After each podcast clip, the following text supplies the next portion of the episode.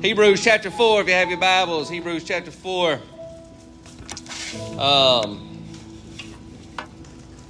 Today we are going to look at this third temptation of Jesus. And again, we've been in Hebrews for a while, and we have looked at all kinds of different ways in Hebrews where we enter into this place of rest. We have a warning in Hebrews that says, do not be like them, right, who did not get to enter in. And we've been given this access to the mountain of Zion. Like, that's where we are now, not in a far, far away place, not some sweet by and by one day, but he says that's you, your reality right now, right? But we know that we can choose to just wander around this mountain. And he's warning us, don't be like that, right? And so what we've been looking at these last few weeks is just looking at the temptations, why Jesus went through these temptations. These are the temptations most common to man. And so just a reminder in Hebrews chapter 4, just to remind us, he's went through this for us for a reason so that we can be victorious through those areas, right? Not so that we can just say, well, that was Jesus, right? We are never to, that Brent was talking about earlier, like that is never meant for you to walk around in this earth and say, well, that was Jesus. Jesus is in you, so therefore it should be coming out of you, this kingdom that is within, right? And so we want to look at and make sure that we are not following in that same trap. And so in verse 14 of Hebrews chapter 4, it says, so then we must cling in faith to all we know to be true. For we have a magnificent king priest, Jesus Christ, the Son of God, who rose into the heavenly realm for us and now sympathizes. I love that part. Love that phrase, with us. In other words, you are not down here and he up here, but your heavenly reality, your reality right now is that you are established with him in heavenly places. That's your reality, right? What we just sang about when he said, what a beautiful name there is. There is no rival. There is nothing to come against him. Death could not hold him down, right? And he is seated at the right hand, but it's not just that he's seated there and you're way down here in this low place. He has seated you with him in heavenly places, right? And so he is saying here, he understands humanity. For as a man, our magnificent king priest was tempted in how many ways? We say it every week. Every way, just as we are, and conquered sin. So now, not in the sweet by and by, right now, we draw near freely and boldly to where grace is enthroned. And what does grace do? It enables. It doesn't just excuse. It enables you to do what you've called to do. So therefore, what I said earlier, you can't just see and say, well, that was Jesus. No, he's given you grace upon grace that enables you to go beyond what even the law required, right? Like, he gives it out there. These signs will follow those who believe. They will lay hands on the sick and see them recover, right? He lays out all these signs and we say, well, that was Jesus. No, he is in you and he's given you grace that has enabled you to do what you've been called to do. So we are without excuse to receive mercy's kiss and discover the grace. Why do we need this grace? It enables. We urgently need, how does it enable you? To strengthen us in our time of weakness, right? The hope of glory that Brent just talked about. Where is it at? In you. Christ in you. The hope of glory. So we want to look at these things one more time. Matthew chapter 4. Matthew chapter 4 beginning in verse 1. The three temptations that we've looked at. We've looked at two so far. We're going to look at the third one today. Afterward, the Holy Spirit led Jesus into the wilderness to experience the ordeal of testing by the accuser. And after fasting for 40 days, Jesus was extremely hungry. And then the tempter came to him and said, how can you possibly be the Son of God and go hungry? Just command these stones to be turned into loaves of bread. He answered, the scriptures say, bread alone will not satisfy, but true life is found in every word that constantly goes forth from God's mouth. Then the accuser transported Jesus to the holy city of Jerusalem, perched him at the highest point of the temple, and said to him, "If you're really God's son, jump, and the angels will catch you. For it is written in the scriptures, he will command his angels to protect you. They will lift you up so that you won't even bruise your foot on a rock." Once again, Jesus said to him, "The scriptures say, you must never put the Lord your God to a test." And the third time, the accuser lifted Jesus up onto a very high mountain range and showed him all the kingdoms of the world and all the splendor that goes with it. "All of these kingdoms I will give to you," the accuser said, "if only you will kneel down before me and worship me." But Jesus said, "Go away, Satan, for the scriptures say, kneel before the Lord your God and worship him only." At once the accuser left him, and angels suddenly gathered around Jesus to minister to his needs. I'd like to suggest to you today that these three temptations, what we looked at in Hebrews when it says, "And he was tempted in all points just as we are," these three temptations are the ones that are common to man. We can lead just about everything that you can say that is wrong with this world can go back to these three things. The first one was the lust of the flesh. Last week we looked at pride of life, and this week is the lust of the eyes. Remember in Genesis chapter 3, verse 6, and I have it up here in the New King James Version, I think it is. But in Genesis chapter 3, verse 6. Got that one? Genesis 3, verse 6. All right. So when the woman saw that the tree was good for food, that it was pleasant to the eyes, that it was what? Pleasant to what? Or what? Anybody besides Brent see it? Eyes. Pleasant to the eyes, and a tree desirable to make one wise. She took of its fruit and ate. She also gave to her husband with her, and he ate. When she saw that it was pleasing to the what? Looks good to the eye. You ever heard that phrase, "Feast your eyes on this"? You ever heard that? Where do you think that comes from? It is the lust of the eyes, feasting our eyes, absorbing, wanting that which what we see, and it becomes desirable. Look at Psalm chapter 2, verse 6. Psalm chapter 2. Look at why this is very tempting. This is a promise through Jesus, the Messiah. Does Jesus know the scriptures? Yeah, he was teaching them when he was 12 years old, right? And they were looking at him when he was 12, and they were like, how does this guy, little boy, have so much authority in Revelation? Look at Psalms 2, verse 6. "I myself have poured out my king on Zion, my holy mountain." This is God talking about Jesus. "I will reveal the eternal purpose of God.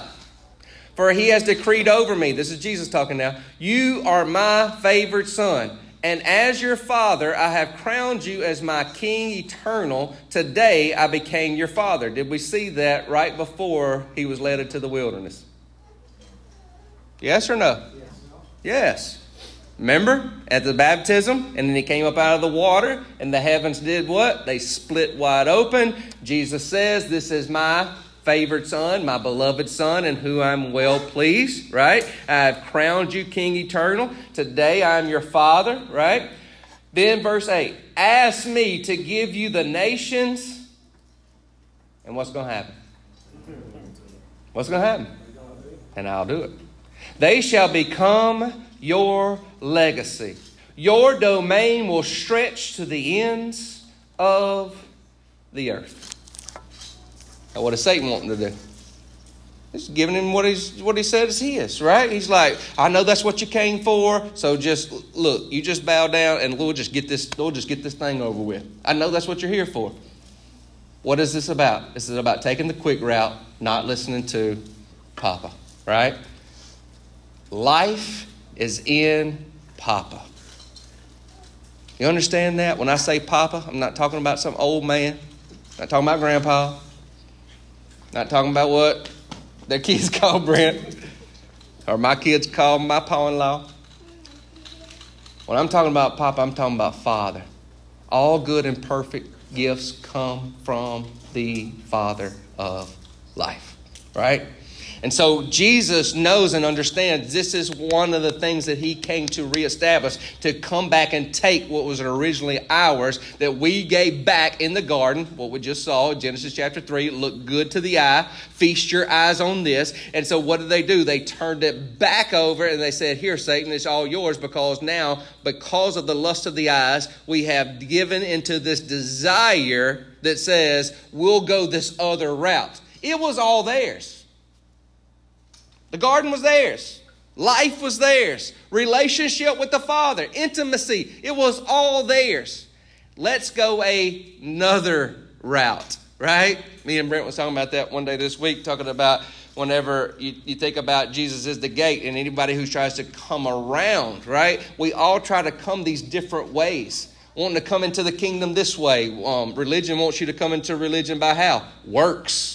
Like, you got to prove yourself. Get in this gate this way. And it's like, no, the gate is wide open. Jesus is the gate. And he says, anybody who comes to me, right, they're going to have life. Have it to the full. Have it overflowing. And Jesus is looking at this situation. And it's a temptation to say, yeah, I'll go ahead and take what's mine. But it's the quick route. It's not the route that God's asking for, right? What happened to the Israelite people? Again, all these temptations we see over and over and over. They were taking out the long route. Why? To test what was in their heart. It could have been an 11-day journey to see what was in their heart. Yet, what did they do? They had no faith in the Father. So what is Jesus doing? He's doing what Israel should have done from the very beginning. Jesus quotes Deuteronomy chapter 6, verse 13. And in Exodus 14, we see Israel, they tested the Father instead of having faith in the Father. So what is he doing? He's taking it back for us. He's being tempted in all points, as all humanity always has been. Why? To take it back. Then he takes it back and reestablishes it and gives us back the authority. And he doesn't just say, here's your authority, go off by yourself. What did he do? He placed his Spirit in us so that Christ in us is the hope of glory. The glory to be established, as Brent just talked about earlier, as we established this thing this morning, when we started it off this morning, that glory is to be as the waters cover the sea. And as Brent reminded us this morning, how do you separate the waters from the sea? You can't. They are one in the same. It's a beautiful thing of what Jesus has done for us to understand that. Now, go back to a previous passage we used last week just to remind us. 1 John chapter 2. 1 John chapter 2, verse 16.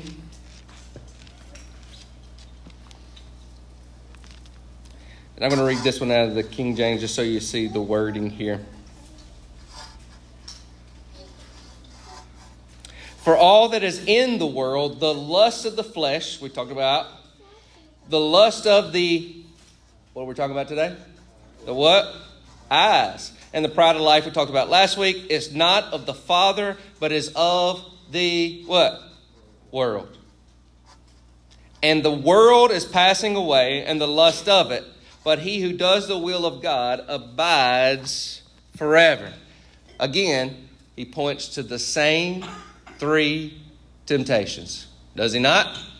And he's basically telling you all the things that are of Satan's kingdom wraps around those three things. But praise God. Isn't that like what Paul says? He's like, the man I used to be before Christ, like it was a turmoil inside of me. The things I wanted to do, I didn't do. The things I didn't do, I wanted to do, right? It's just like a turmoil. But he says, but thanks be to God. What happened? Jesus is now in me.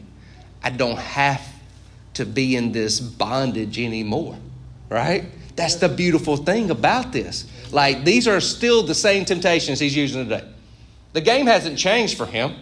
But the big game changer happened 2,000 years ago on the cross whenever he died for you. Now place his Spirit in you so that you can raise up just like him. You were buried, you were raised, and you were ascended into heaven with Christ in all three things. Why? So that you can reign victorious here on this earth. Not so in the sweet by and by. Right now, There's a reason you are alive. There's a purpose you are here. And it is time for us to wake up and start living it, right? So Matthew chapter 6, verse 22. This is just 2 chapters after this temptation. Jesus begins what we call the Sermon on the Mount in Matthew chapter 5. He starts going through all these things. It's like, you know, all these great things that he starts talking about the kingdom, right? And getting them to rethink, because he's like, you've heard it said this, but I'm telling you it's really like this, right? And that's that great Sermon on the Mount. Matthew chapter 5 starts that. Matthew chapter 6, what does he say here? He just left this. Remember, he just left the wilderness and he starts this sermon. Now listen to what he says in Matthew chapter 6, verse 22. He had been talking about money. But then he says this phrase here, the eyes of your spirit allow revelation light to enter into your being. If your heart is unclouded, what happens to the light? Whoo, floods in, right? But if you're like, I don't know if you drove last night after about 8:30, like you couldn't see anything, right? Like I'm driving like 19 miles an hour. For me, I'm usually driving 91 miles an hour, and it was very hard for me to go. I couldn't see anything. It was clouded. The light couldn't penetrate through it, right? It's just like clouded, right? So the light is going through it, but I couldn't see on the other side because of the cloud. The light cannot penetrate that darkness. It takes its place. How profound will be the darkness within you if the light of truth cannot enter? And he used it to what? The eyes. The eye, he says, is the gateway of the soul. That's your mind, your will, your emotions. Okay? What we begin to take in, what we begin to meditate on, what we begin to focus on becomes our reality, because we become what we behold, right? So in here, he says, there's this idiom, like, when I say idiom, if you look back, you want to understand what this means, because it can be a little confusing if you just take this part out. But he's talking about money, and he's talking about you can't have both, right? You can't serve two masters. But in the middle of this, if you want to understand, you look at the whole thing, and you also can look at Jewish manuscripts in that day of what the talk and what the language would be. Just like you have talk and language today, right? There are certain things that if my grandma was alive today and she heard some of the slang today, she'd be very confused, because it means the opposite of what it did back in her day. You see what I'm saying? So we go back and try to figure out what does that mean in that time frame. And here, this part means it means the outlook, talking about the eye is the gateway of the soul. It is the outlook and spiritual understanding. The Greek word here is haplous, which means one way, as opposed to double-minded. Where have we heard double-minded before? Anybody remember? James. James says, do not be double-minded. That person cannot expect to receive anything from God, right? So here he's saying this one way, this light is his light. And as we allow it to penetrate our soul, our soulish realm, where all our decisions are made, because that is our mind, our will, our emotions, it is our spiritual understanding, as opposed to being double-minded. So you can't think one way and then think another way and expect to get anything, because now your soul is going back and forth. That's your soulish realm, right? The Aramaic word here, so we look at both Greek and the Aramaic. Aramaic word is derived here from the word Peshat, which means to be straight, simple, sincere, plain, and true. You know what they used that for? Remember, Jesus says you cannot enter the kingdom unless you come as a little child. That's what he's talking about here, as in to be straight, simple, sincere, plain, true, innocence. You know what happens with children? Up to a certain age, they don't care what their hair looks like. Right? Had a little girl get out of the car this week, and she's in pre-K. And she had her hair cut, and she said, everybody's going to think my hair looks stupid. I don't want to go in. I'm like, you shouldn't be thinking about that. So there's an age all of a sudden where we become conscious, self-aware, that really releases, now we don't have that innocence anymore. You see the innocence of little children? right? See Lila come up there and sing that song this morning. What happened within 2 seconds? Baby sister said, I'm up here too. Right? She didn't care if y'all thought she wasn't supposed to be of it. There's an innocence there, right? And it was beautiful, right? It's a beautiful innocence.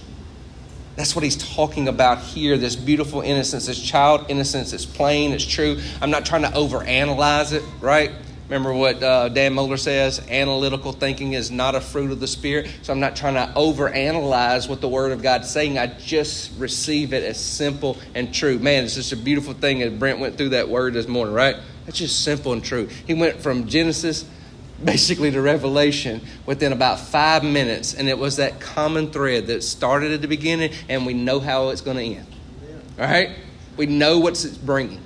It's the beautiful innocence of what that is. If we could just, me and him had that talk this week, that if we could just get back to that simple thing of the law and the prophets are hung up on that one thing, love God, love people. Right? It's so beautiful, so simplistic.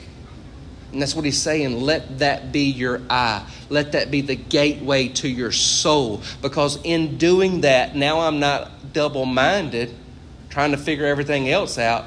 It's just simple. I'm loving Papa, and I'm showing the love to people. It's so good. It's so easy, but we yet complicate things so often. In Matthew, you don't have to go there. I'm just going to give you these references for time's sake. But Matthew 16, verse 26, Mark 8:36. Remember, that's where it says, what would it be for a man to forfeit his soul, right? What would it be if he gained the whole world but forfeit his soul? That's what he's talking about in lust of the eyes. And this, in this part, what he's saying, what is it for? Like, why would you want to gain all that? What is he trying to get him to gain here in this situation? The whole world, right?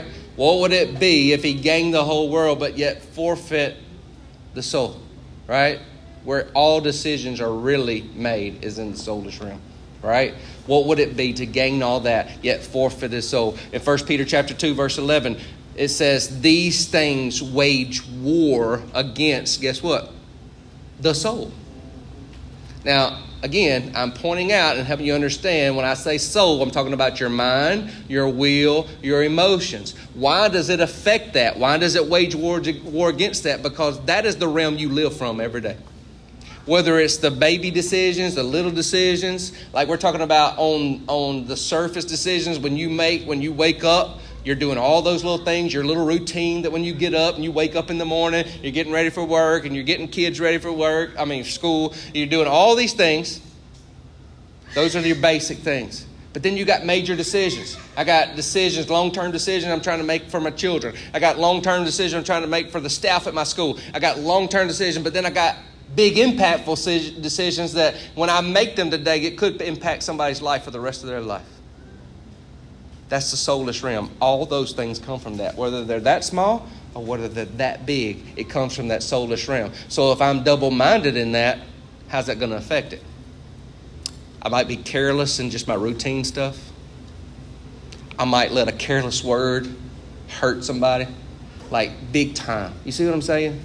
Like there's big time things, there's little things. And so I have to understand the simplicity in the innocence of the childlike faith that gets me entered in. And that's the eye, the single eye. Remember us talking about single eye a couple years ago? I think we're probably still at Brent's when we went through single eye. Even Des made me a cup, said single eye on it. Like we stayed on it for a little while. But that single eye approach, that eye, not double-minded, that single eye approach is just a simplistic approach. Remember Matthew chapter 5, and Jesus said, again, Sermon on the Mount. He goes straight from this lust of the eyes circumstance. And then in Matthew chapter 5, he tells them, you've heard it said this, but I tell you, if you look at a woman with lust, it is what? Adultery. Have you ever thought about that? Like, here's the law, right? And it brings death, and its requirements are like way up here, right? The requirements for the law are right here. You ever think about that? Like Jesus saying, this is what you've always heard. But then what does Jesus do with grace? He raises it up. He doesn't take it even down. He raises it up. Why? Because he's showing you it's impossible to do on your own. What do you need? You need him. You need grace that enables you to do what you've been called to do from the very beginning, because it has nothing to do with your works. It has nothing to do with your performance. It has to do with the eyes of the understanding of the heart, Paul says. And here's where all those things take place, right? 1 Corinthians chapter 6, verse 12. Again, we're just mentioning these. I'm not going to go to them this morning, but just for time's sake. But 1 Corinthians 6, 12, he says, all things are permissible. All things. Like I could be looking at all these things and it's like, well, it don't hurt me. But he says, not all things are beneficial. So what do? I look at what is the fruit. What is the fruit coming out of this, right? If I say, well, I can look at that. Knowing you, I'm just going to address the men real quick. Knowing you have a situation, you know you're dealing with lust in your heart towards women. And you're watching movies that promote that, or even not even movies. Maybe you're a story watcher. Maybe you like Young and the Restless. I don't know. Would that be good if you're dealing with lust? Yes or no? What are you doing? You're entertaining that, right? You're entertaining. You're taking it in, but then you're reliving it over and over. So it becomes, your thought process becomes who you are. Is it permissible to you? Don't you have grace for it? Don't you have mercy for it? You see what I'm saying? So I could say, well, I mean, it's good for me. I mean, it's not bad. It's permissible. I can do it. You can through grace. Can through mercy. But is it beneficial? What's the end product going to produce? That's just an easy example, because we deal with that so much in the world right now. It's one of the highest ones, even in ministry. That is the highest one. They say that men in ministry are coming under attack with, right? And that's just an easy one. We can go all the way down to anything in our life. What are we using? Look at those things and say, yeah, they're permissible, but is it beneficial? Is it growing me, and is it growing the people around me towards Christ? What's the fruit, right? James 1, 13 through 16, and we're going to look at this one. James 1, and I want you to see this one. Might have to underline some stuff in this one. Remember, James don't cut us no slack in the very beginning. But James chapter 1, verse 13, he says, when you are tempted, don't ever say, God is tempting me. For God is incapable of being tempted by evil, and he is never the source of temptation. Instead, it is each person's own, listen to this, what? Desires and thoughts. That's a big one. That drag them into evil and lure them away into darkness. Evil desires give birth to evil actions. And when sin is fully mature, it can murder you. So, my friends, don't be fooled by your what? Own desires. You see, lust starts with desire, and it is coveted through our imagination. That's why we say we need to redeem our imagination. When we talk about imagination in that place, because God can use your imagination, but Satan wants to thwart it and use it for his good. So anything that we're talking about that the enemy, that we need to avoid, the enemy, guess what? It was already established through God to be used for good. But the enemy loves to distort it and use it for his kingdom. How does he do it? Lust of the eyes is one of the things that we're talking about. So it starts with a desire. It's coveted through our imagination. And then it gives birth to what that thing is that we were beholding. So now, how do we overcome this? We overcome it just like Jesus did. What did he do? He was in Papa's presence, number one. Intimacy, right? Number two, what did he do with the word? He knew it, right? Satan's using scripture too, right?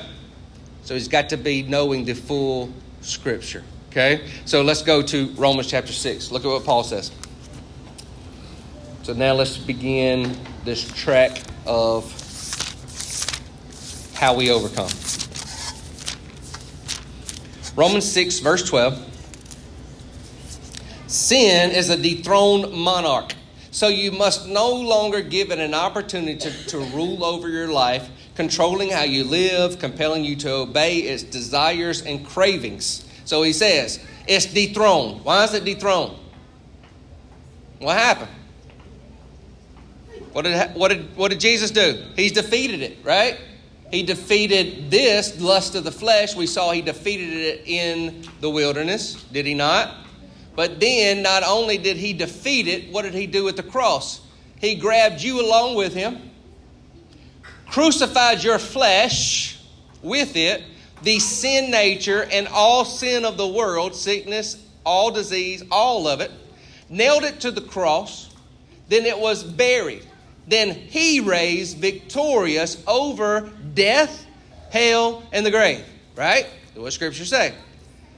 You live a compelling to obey his desires and cravings. We can't live under this because this is a dethroned monarch. So to do it is doing it by what? Choice. It's a choice. So then refuse, then, he says, to answer its call. You're going to have that call. The same temptation that's always been there, it's the same one that's going to down. So then refuse to answer its call to do what? Surrender your body. Why is that so important? Where have we heard surrender before?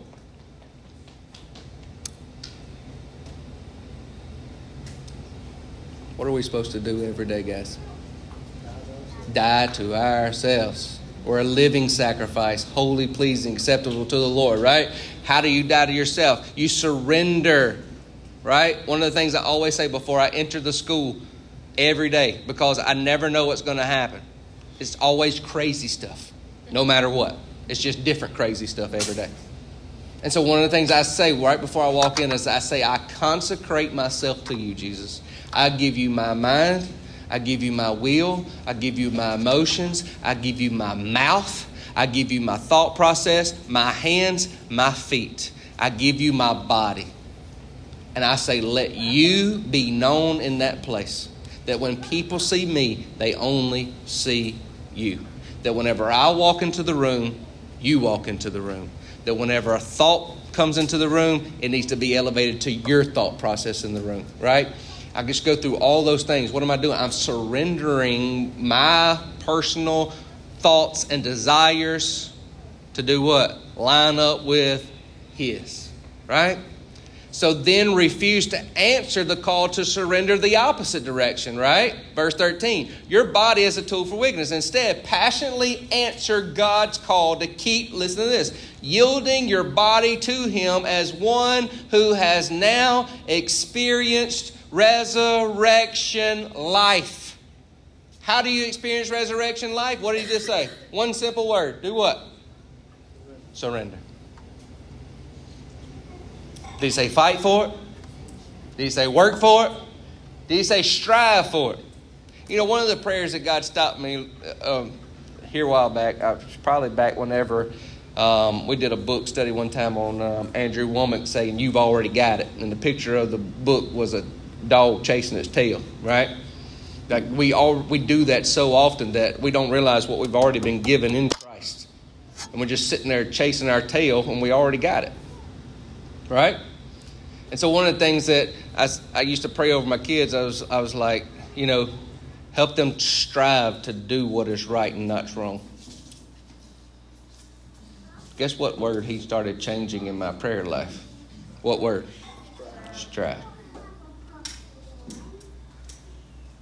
Help my kids see that they already have you, right? Help my kids to know who they really are in you. Help my kids to really know who you really are and who they really are. You see how a difference maker that is? Because striving is not ever going to get us there.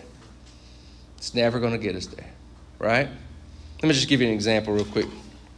I didn't have this really planned, but I'll just give this to you. I saw this before. Here's a pen, right? This is the direction people in Christ, like you're in Christ, you know him, you have a relationship with him, and this is the direction he has for you to go, right? The things of this world begin to put pressure on us, correct? And they begin to put pressure, and they put pressure, and pressure, and pressure, and guess what we try to do? We start trying to fight against it. Well, guess what happens? We're not going back in the direction we want to. We're putting more pressure. And it's bending back. What's happening to my left hand here in trying to hold this? Shaking. It's coming under pressure. It's all of a sudden like it's at a tipping point and it doesn't know which way to go. And I'm constantly in turmoil. Guess what happens when I let go and surrender?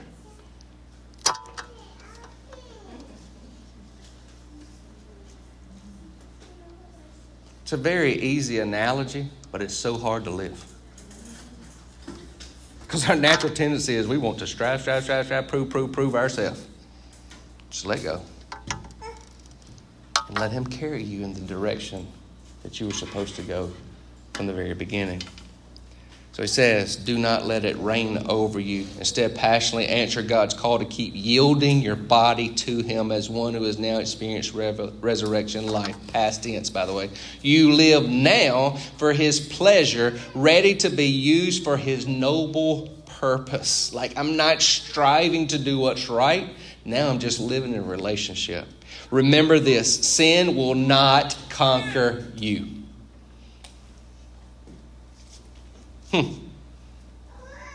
Lots of times when we go to church, what do we hear? You can't overcome it. You ain't perfect, brother. I don't know why you acting like that. You're just an old, poor, pitiful sinner. Sin will not conquer you, for God already has. That's good. You are not governed by law, but governed by the reign of the what of God. And what does grace do? Enables you to do the thing that you've been called to do that seems impossible to man. But with God, all things are possible. You've been given grace that sets you free to do what you've been called to do, right? Look at 1 Corinthians chapter 10. Paul again. 1 Corinthians chapter 10, verse 9.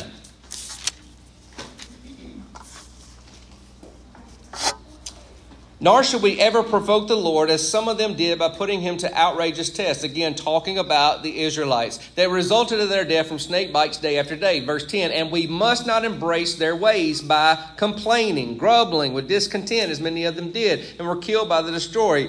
All the tests they endured on their way through the wilderness are a symbolic picture, an example that provides us with a warning so that we can learn through what they experience. For we live in a time when the purposes of all the ages past is now completing its goal where? Within us.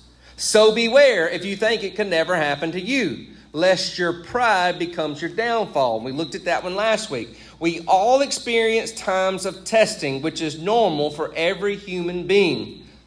Seems like, bro, sometimes it seems hard, right? Like it just seems like we're getting one test after another, one test after another, one test after another.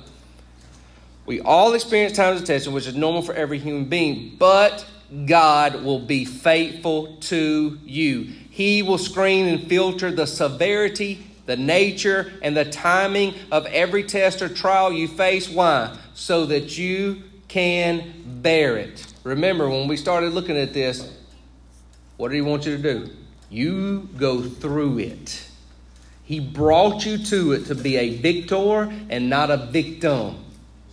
If you're in the middle of a test or you're in the middle of a turmoil, it is not to leave you there. The only purpose for you to even be there is so that you reign victorious.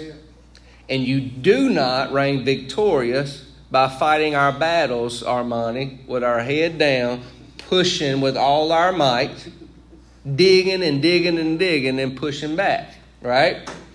It is a place of surrender. And each test is an opportunity to trust him more, for along with every trial, God has provided you a way of escape that will bring you out of it, like on the other side, as what? Victorious. Victorious. For you are more, Paul says, than a conqueror. Like you're not just going to conquer it. You're going to take the spoils with you, and you're going to rule, and you are going to reign. Look at Psalm 119, verse 37. Psalm 119, verse 37.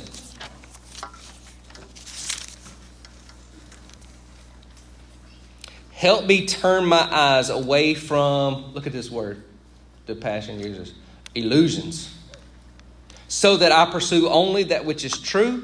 Drench my soul with life as I walk in your paths. Again, let that light so shine, that light penetrate through the eye that illuminates your soul, and let it be your guiding light. What is the truth? He is the truth. He is the light. He is the way, right? And through his word and through relationship with him, as Brent talked about this morning, is that double-edged sword. It is that rhema and it is that logos word that is penetrating into our uttermost parts of our heart. And it is the light that is penetrating out of us. And as it penetrates in us, guess what it's going to do? It ain't just going to stay there. It's coming out of you so that everywhere you go, you, say it with me, you. Now you change that to I. I am the light of the world. Well, that's blasphemous. I thought Jesus was the light of the world. Jesus does say he's the light of the world, but then he turns around and says what? You are a city on a hill. You are the light of the world. So how can that be? He's in you. You're in him. There is no separation. You are enfolded, Paul says, into him, into one being, right? 2 Corinthians chapter 10. So how do we do this? Again, 2 Corinthians chapter 10. Very familiar. We've used this before. But we need to probably be reminded of this passage most every day of our lives, because we are bombarded with thoughts. We are bombarded with messages and words all throughout our day. 2 Corinthians chapter 10, verse 3, he says, "For although we live in the natural realm, we don't wage a military campaign employing human weapons." Again, got to learn how to fight your battle. You're not doing it like the world does it. That makes sense to the world. None of this makes sense to the world. It's not even considered common sense, right? There's nothing common about God. He's God. And he's asking you to do it in his way, right? "For although we live in the natural realm, we don't wage a military campaign employing human weapons, using manipulation to achieve our aims. Instead, what do we do? Our spiritual weapons are energized with divine power. These weapons of warfare have divine power to effectively dismantle the defenses behind which people hide." We can demolish how many? What does it say? Every deceptive fantasy. Is that what Satan was trying to do right here in the wilderness with Jesus? Gets him up there, get this thought. You know this is what you're supposed to have been given. He's using scripture against him. Start using his mind, right? We can demolish those deceptive thoughts even if the word is being used against us, because Satan uses the word against you. We can demolish every deceptive fantasy that opposes God and break through every arrogant attitude that is raised up in defiance, listen to this, of the true knowledge of God. Isn't that exactly what Jesus did in this situation? Satan took scripture, said, this is what you're supposed to get. So I'm just going to go ahead and give it to you. But Jesus knew this was in direct defiance to his Father's will. Direct defiance to his Father's character, and direct defiance to who his Father even was. Right? Even though it was scripture, it was in direct defiance of who God is. That's why we always say Jesus is perfect theology. Right? Because people will use things. And so here, he's reminding us, we can demolish every set of fantasy that opposes God and break through every arrogant attitude that's raised up in defiance with the true knowledge of God. We capture like prisoners of war how many thoughts? Every thought. Every thought. Guys, I have all kinds of things that I write down throughout the week when I hear from God. In fact, I probably got enough notes right now that I think is going to carry us all the way to February. But you know what I do, even though I got that many notes? Each week I say, take it to God. This is what you want to say. This is what we want to do. Am I hearing you right on this? Right? So even though I got that, I still have to take those thoughts captive. And do what? Bring it under the knowledge and character of who God really is. We capture like prisoners every end of war, every thought, and insist that it bow in obedience to the Anointed One. Since we are armed with such dynamic weaponry, we stand ready to punish any trace of rebellion as soon as you choose complete what? Yeah, surrender, obedience. It's an attitude of saying, here I am. Like, it's not mine, what I'm trying to do, it's all you. Just wanting to be just like my dad.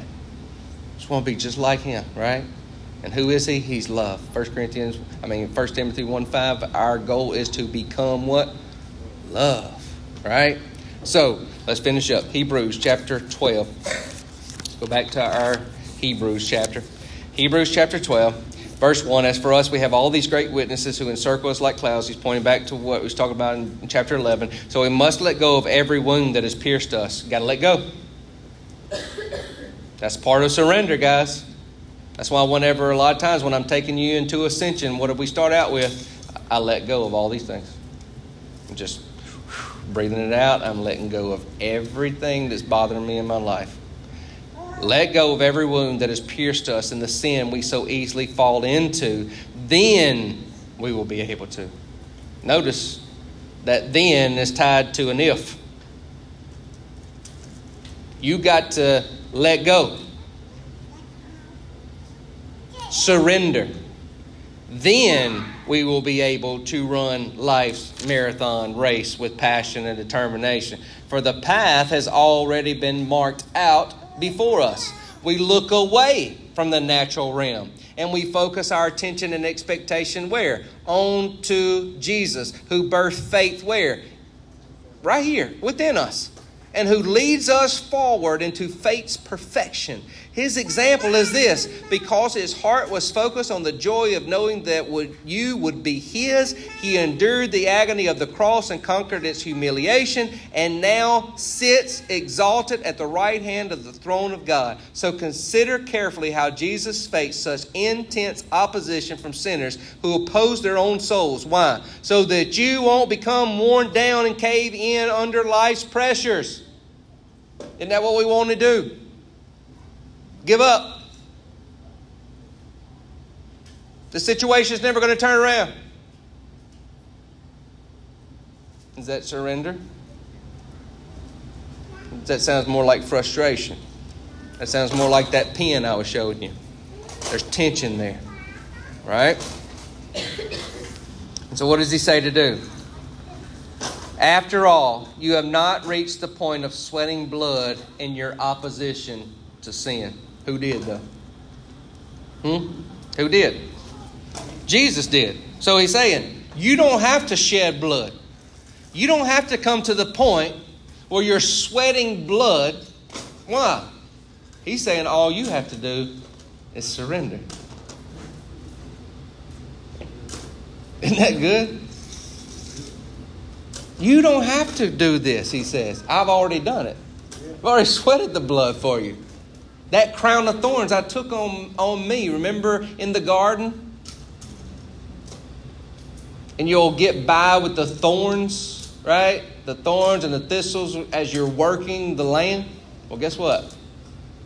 That mentality, he put it on his mind and crowned it here. And that thorn and thistle mentality, he carried it so that you don't have to anymore. You just surrender to the mind of Christ.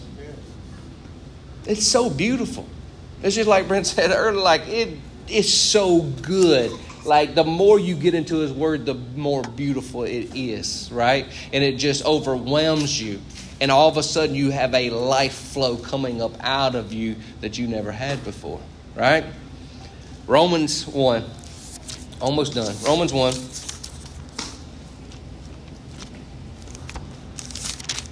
Verse 16. Paul says, I refuse to be ashamed of the wonderful message of God's liberating power unleashed in us. How? Through Christ. For I am thrilled to preach that everyone who believes is saved. The Jew first, and then people where? Everywhere. This gospel unveils a continual revelation of God's what? That revelation of righteousness should never stop. Right? Like you just get more and more in that. Like that's the foundation. And then he continues to take it. Continue revelation of God's righteousness, a perfect righteousness given to us when we what? Believe. And it moves us from receiving life.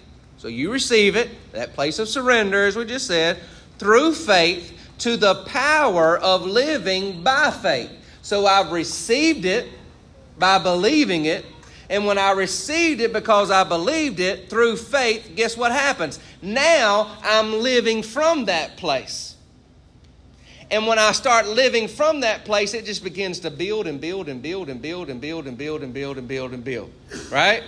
I gave this example Wednesday night. Like I have this chart that I use when I'm annotating and looking at teachers when I'm doing observations. And there's this, like from a scale to 1 to 5, I want a teacher to be on a 5. And that's whenever they're really getting kids to use that critical thinking piece in the classroom all throughout the class time, right?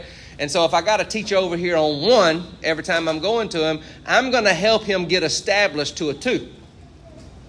Because if I start telling that person or that teacher, this is where I need you to be on 5, and this is what I need you to do every time I walk in the room, but they've never established the habits of 1, 2, 3, and 4, what's going to happen to them?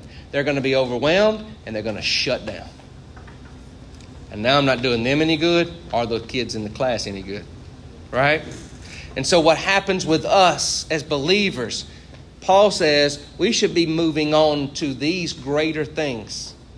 He says, I keep trying to, but I have to keep coming back to this because we keep forgetting the basics. This basics of righteousness, right? It all comes back to knowing who you are, guys. When we start getting way over here, we forget who we are. Got to remember who you are, right? And Satan is constantly, all day, every day, trying to tell you who you're not. How you don't measure up, never be good enough, situation never going to turn around. Those things are not of God, right? Like when I lead you through ascension, sometimes people ask me later, well, how do you know that's the voice of God that you're hearing when you're doing that? You want to know one thing? Whenever I first started doing this and started learning his voice during ascension, because remember I'd already told you how I started learning to hear his voice. But through ascension and things like that, you know what I'm not in the habit of doing, telling myself I love myself. And you know who else is not going to tell you I love you in ascension? Satan. One of the first things that I began to start hearing whenever I would go into ascension was just simple those things. I'm proud of you, son. That sounded foreign. Like I wanted to always prove myself and have men's approval. And I thought the more approval by man I had, then I probably was pleasing God finally. I didn't know, but I was hoping. And so I'd get in that place and I'd hear, I love you, son. God, is that really you?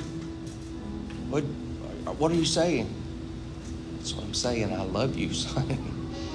Yeah, but what about, I love you, son.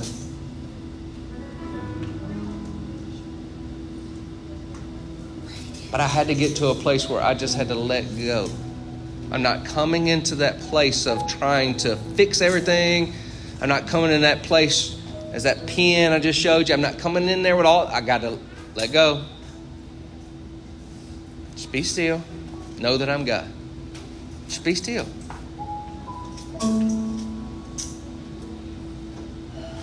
It begins to speak to your heart. And the light begins to flood in. As the light begins to flood in, guess what happens to the darkness? just disappears. And now all of a sudden my eye has become single.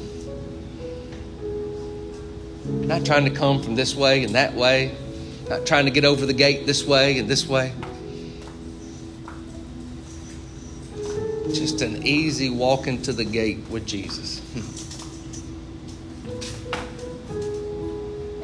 My Father's house are many mansions. If it were not so, I would have told you. I go there to prepare a place for you, that where I am, there you may also be. Many dimensions to a person. Many rooms to a person. And He's ready. He's ready to go into all those rooms with you. Some people compare it to a garden. It's a beautiful thing on the movie The Shack, or the book The Shack, whichever one you want to watch or read.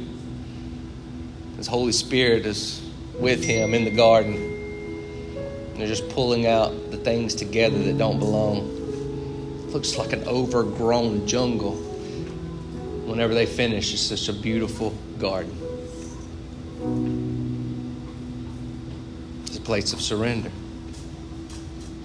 And so what Paul's saying here, he said, I'm not ashamed to say, because of Christ, I've been made righteous. He said, I didn't even do anything except believe. I didn't do anything to be made right except believe, he said. It's a place of surrender. Because you know what? Our default position does not want to believe that.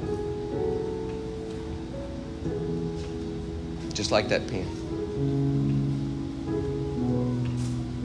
But when you stop arguing about who you think you are, surrender and agree with Him, we're back going right direction. I just want to close with this passage. It's such a beautiful thing here that matches up with this story to me. In Acts chapter 3, verse 19. And now you must repent. What does repent mean? Get all slobbery. What we think when we hear that word, because religion taught us. Now you must repent. It means to get the thought process that God has. Get His same thoughts. Okay? Now you must repent and turn back to God. Why? So that your sins will be removed, and so times of refreshing will stream from the Lord's presence. Get new thoughts.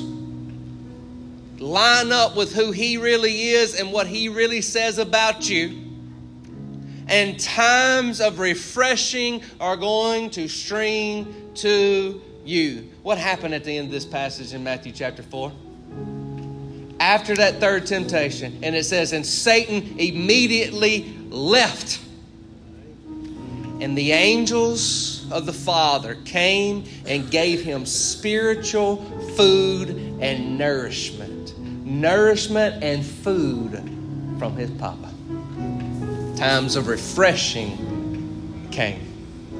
He endured, and as he endured and he reigned victorious, times of refreshing came. What did he say in Psalms? And he set before me, before the presence of my enemies, I set a table before you.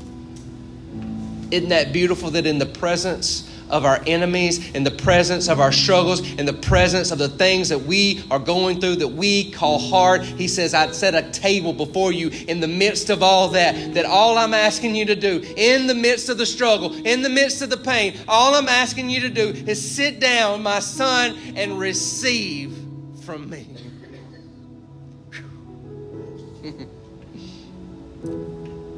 And in that place, my boy, times of refreshing. So just go with me there for a minute. Again, take a deep breath, and all that you brought in here with you today, release. Just say this simple prayer. God, I give you everything. God, I give you every one. God, I give you everyone and everything to you. God, I give everything and everyone to you. Do it as many times as it takes until you feel the release in the spiritual realm.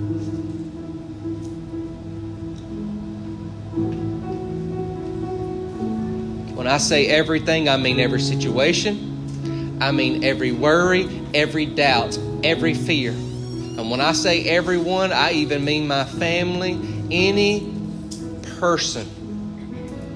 You know how many thoughts we think a day about people in our lives or situations in our life? When we're coming into this place to be still and to know that He is God, we're releasing all that. And God, I give you everything. I give you everyone. When you feel that release, just begin to take a deep breath and breathe Him in, because He is life, the Spirit of life.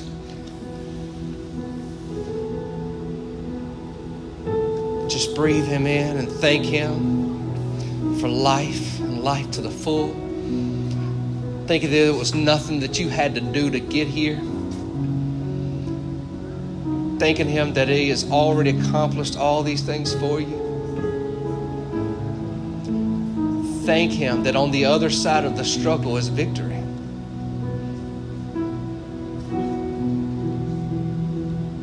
Trust.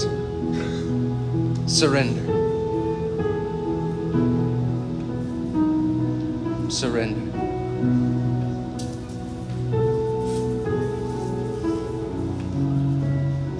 And again, we're not taking anything else there. We're not asking questions right now about life. There's one question that we want to know right now, and that's it. Papa, what you saying? Papa, what are you saying to me? And for some of you, that's what you might hear. I love you. If that's all you hear, just thank Him for it. And just sit in that love. Some of you might say, I'm proud of you. And that you kind of want to shy away from it because you don't know what you did to deserve to say why He's proud of you. Like, what did I do? If that's what you're feeling at that moment, again, say, Father, I give you everything and everyone to you, because I want to receive the word you have for me. I'm proud of you, daughter. I'm so proud of you. You so bring so much joy to me.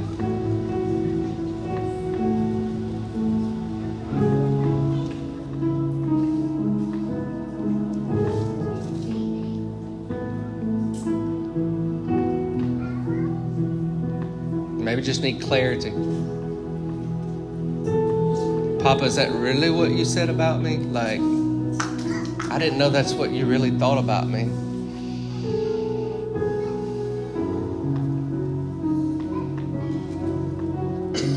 Just let Him continue to. There's tears all over this room. You don't want to know why? Because you're in the presence. He's here. He's with you. He's in you. He's wanting to take you to all those places on the inside of you, places that maybe we haven't even let go yet and given to Him. Oh, but He's ready to explore all those areas with you. And He'll take you there in time, just today, right now. I just want to enjoy His presence. Because in that place, sin is a dethroned monarch, and it has no control over you any longer, but you live resurrected life.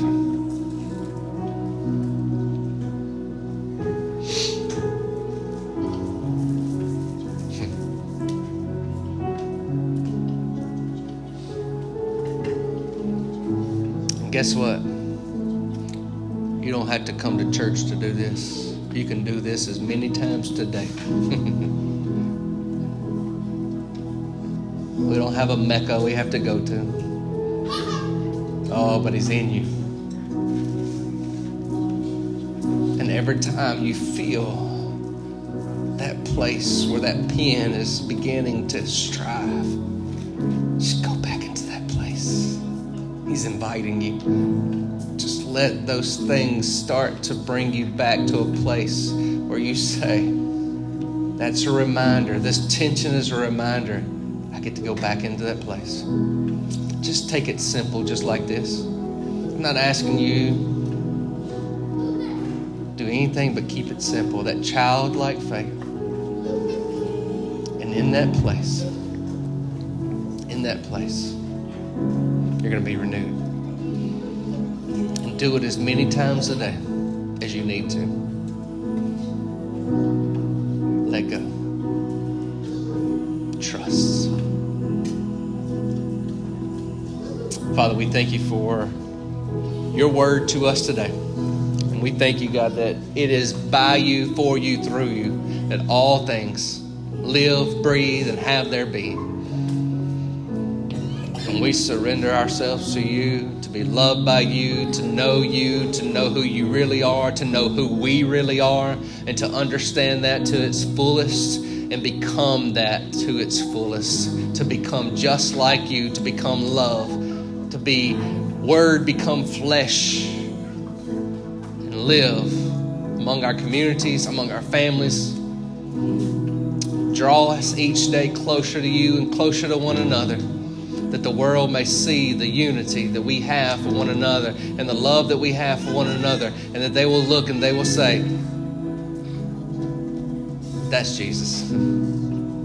That's Jesus. We love you and thank you for your love. In Jesus' name, amen. Good week. Love you guys.